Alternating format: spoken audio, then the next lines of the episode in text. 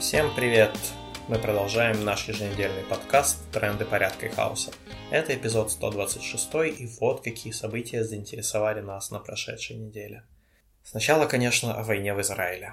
Расслабленное шабатнее утро седьмого октября было нарушено беспрецедентной атакой на Израиль из сектора Газа. Было не просто выпущено несколько тысяч ракет по территории Израиля, а это по местным меркам уже очень много, но и из сектора Газа прорвалось какое-то количество комбатантов Хамаса. На короткое время они даже захватили небольшие израильские населенные пункты. Хамас взял в плен какое-то количество израильтян и захватил военную технику. Много погибших и раненых. Ситуация развивается, и пока самый вероятный сценарий, что в ближайшие дни армия Израиля расфигачит половину сектора Газа. То, что произошло в субботу, по местным израильским понятиям, не может остаться безнаказанным. Силы Хамаса, конечно, несопоставимы с израильской армией, но исламистские группировки в регионе воюют так, что один убитый израильтянин на десятки их погибших – это для них в порядке вещей. И главное, атака Хамаса направлена на срыв переговоров Израиля и Саудовской Аравии. У Израиля уже партнерские отношения с Египтом, Иорданией и Объединенными Арабскими Эмиратами. В самом разгаре сейчас переговоры о мирном договоре с Саудовской Аравией, крупнейшей страной региона. Очевидно, что мир с саудитами будет заключаться на условиях всевозможных бонусов для палестинцев. А это не устраивает Хамас, который правит в секторе Газа. Исламисты строят свою власть не на улучшении жизни своего народа, а на культивировании ненависти к евреям. И явно расчет на то, что израильская армия зайдет в сектор Газа, будет куча жертв среди мирных жителей, и переговорный процесс сорвется. И все будет так, как любят и исламисты, и ультраправые безумцы в израильском правительстве. То есть война, разруха, смерть, говно и ненависть.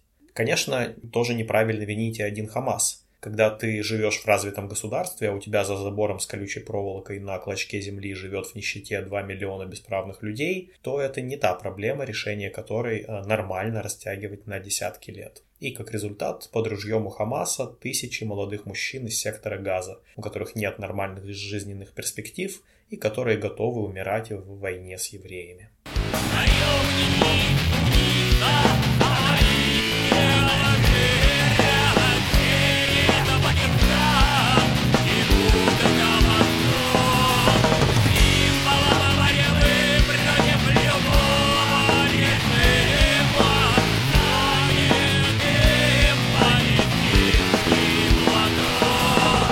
Ну а в России за минувшие дни всяко разного трэша было даже больше, чем обычно. Пропагандистка Маргарита Симоньян предложила взорвать атомную бомбу над Сибирью. Якобы люди не пострадают, зато вырубятся все гаджеты в мире, и мы вернемся к проводным телефонам, как в девяносто третьем году. А наверняка Маргарита получила задание от кремлевских кураторов как-то развить ядерную истерию, ну и немножко переугорела. В общем, Россия вновь пугает мир атомной бомбой, таким образом пытаясь выпутаться из украинской войны. Путин все же вряд ли нанесет ядерный удар по Сибири, но речь Симоньян еще раз подтверждает, что всем нормальным людям надо выступать за полный запрет ядерного оружия по всему миру. Слишком большие риски оно несет, никакие войны не предотвращая. Тем временем в эр гэ эс у, это такой средненький московский вуз, разрабатывают систему социального рейтинга под названием «Мы», как у книжки антиутопии Замятина. Только надо отметить, что в Китае никаких социальных рейтингов на самом деле не практикуется. Это выдумка журналистов, в которую в путинской России поверили и вот пробуют воплотить в реальности. Также Путин озвучил новую оригинальную версию гибели Пригожина. Якобы путинский повар обдолбался кокаином на своем самолете и взорвал себя гранатой. И затем царь всея Руси сетовал, что он не мог, оказывается, даже предположить, что в че вэ ка «Вагнер» зарплату платили наличкой. Правда, какой же Путин царь, если бандитский шалман не он сам присек, а просто главарь бандитского шалмана убился об гранату.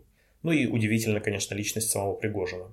Мужик построил военную, криминальную бизнес-империю, почти сопоставимую по ресурсам с официальным государством, но при этом искренне верил, что ему простят поход на Москву и разрешат и дальше служить Путину.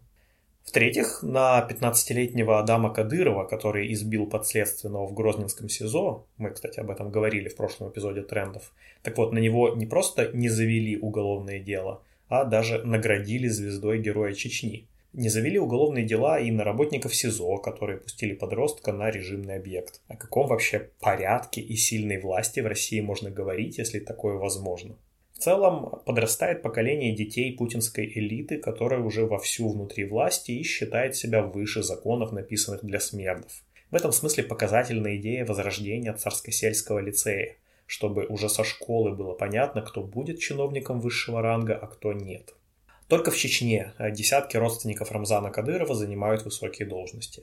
По всей России, в принципе, так же. Главный единорос всея Руси Андрей Турчак и спикер Мосгордумы Алексей Шапошников – это все достаточно молодые люди, дети путинских олигархов. Вице-премьер правительства Московской области, кикбоксер Георгий Филимонов, сын друга Сергея Кириенко, с которым крупный путинский чиновник сошелся на почве любви к восточным единоборствам.